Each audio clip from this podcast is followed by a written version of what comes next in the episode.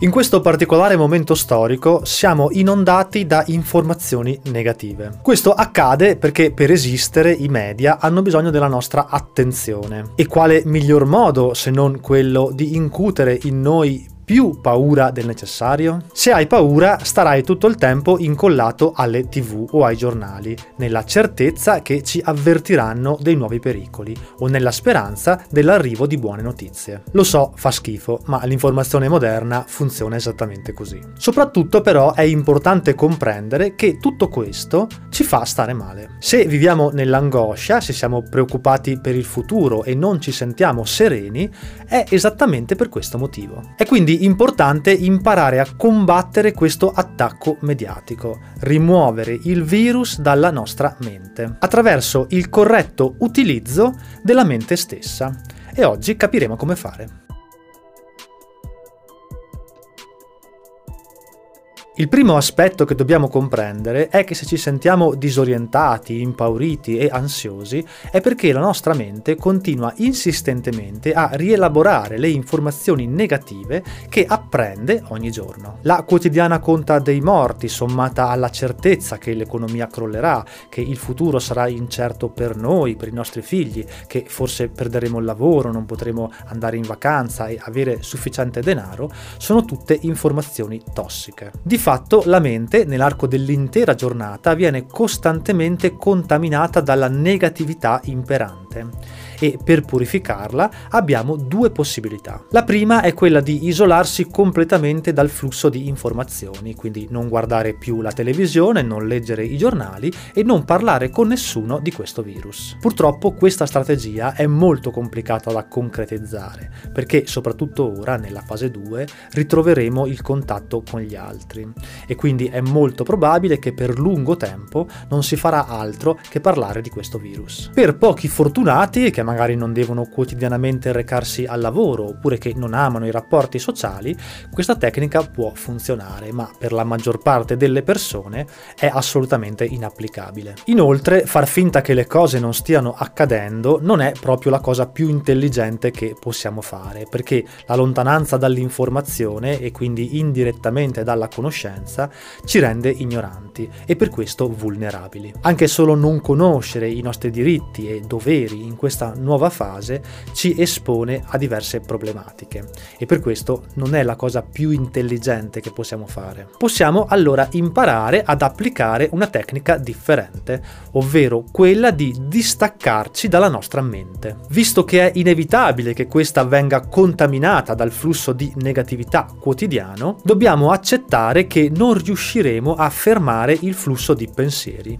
ma possiamo imparare a governarlo. Tra l'altro la mente è un meccanismo meccanismo meraviglioso, la cui evoluzione ha richiesto milioni di anni.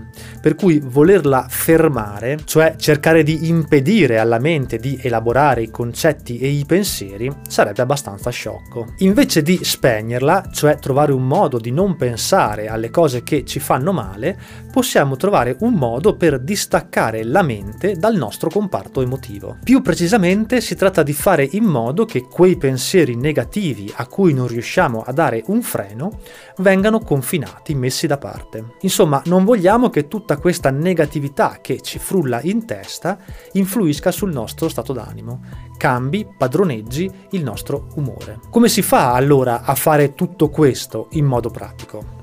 Beh, lo capiremo tra poco attraverso un semplice esempio. Immaginiamo ad esempio di essere preoccupati, di tormentarci all'idea che tra qualche giorno torneremo in ufficio e l'azienda opererà dei tagli e quindi siamo a rischio perdita del nostro posto di lavoro. Questa idea potrebbe generare in noi una serie di preoccupazioni che non ci fanno stare in pace, magari non ci fanno addirittura dormire la notte. Questo flusso di pensieri non ci dà tregua proprio perché la mente continua a rimuginare ragionare su ciò che potrebbe accadere. Perderò il lavoro, non avrò abbastanza soldi per pagare l'affitto o il mutuo e garantire un futuro alla mia famiglia. Lo sappiamo, per quanto ci sforziamo non riusciamo a smettere di pensare a queste cose.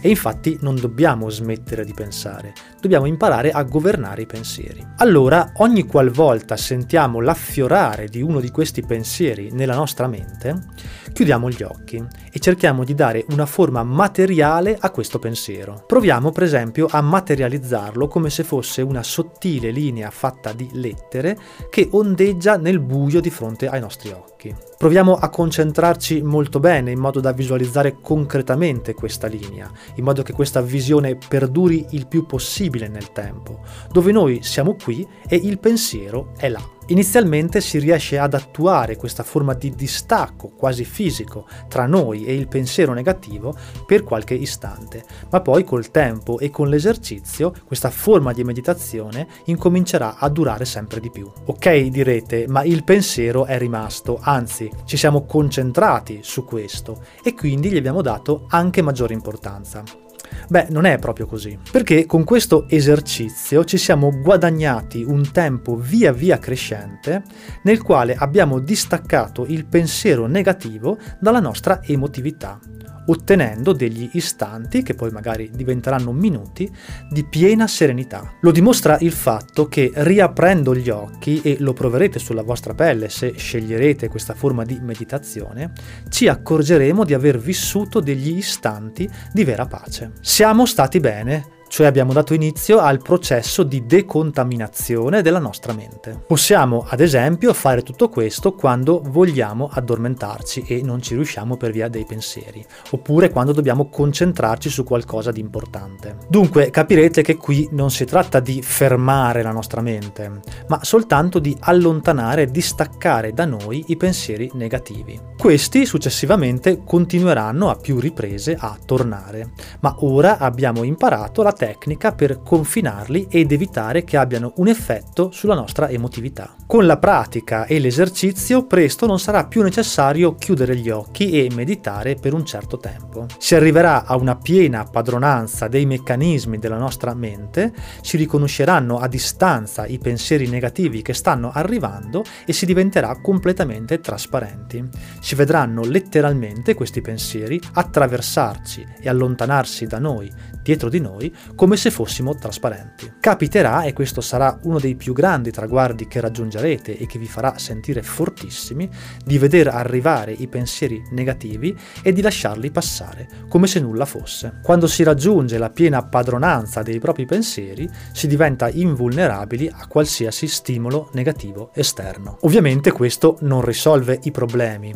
Nell'esempio del lavoro, se il destino vuole che perderemo il lavoro, allora lo perderemo. Ma essendo questo un evento fuori dal nostro controllo, almeno l'avremo vissuto nel modo più sereno possibile. D'altronde, se ci fossimo preoccupati per tutto il tempo, comunque non avremmo cambiato le cose, ma saremmo stati male. Utilizzo questa tecnica da moltissimo tempo e in tutta sincerità devo dirvi che è veramente ottima per non farsi paralizzare dalle incertezze e dai problemi ma soprattutto è utile per concentrare tutte le nostre energie nell'agire, che è la cosa più importante. C'è tuttavia un problema, perché col tempo si rischia di diventare insensibili a ciò che ci accade intorno, soprattutto nei confronti di ciò che le persone fanno o dicono. Se qualcuno ti offende, ad esempio, o esprime un'opinione negativa su di te o su qualcosa che ti sta a cuore, beh, è come se non avesse detto niente. Se da un lato può essere un vantaggio, cancellare di fatto chi non ti va a genio, come se non esistesse,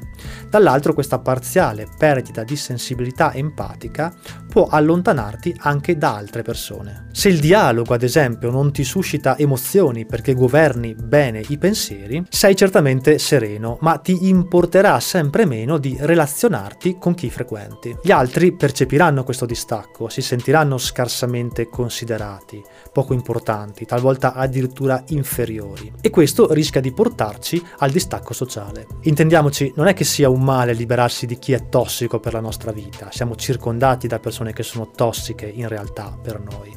Ma questo potrebbe accadere anche nei confronti delle persone che amiamo. Dunque questa tecnica è molto potente ed è la chiave per vivere serenamente soprattutto questo momento, ma anche la nostra intera vita. Tuttavia è importante conoscerne fin da subito anche gli aspetti negativi, in modo tale da limitarli. Usato in modo corretto, ciò che vi ho raccontato oggi può portarci verso quella che si chiama libertà interiore, cioè smettere di essere vittime dei propri pensieri, cioè vittime di se stessi. Talvolta siamo noi i nostri peggiori nemici.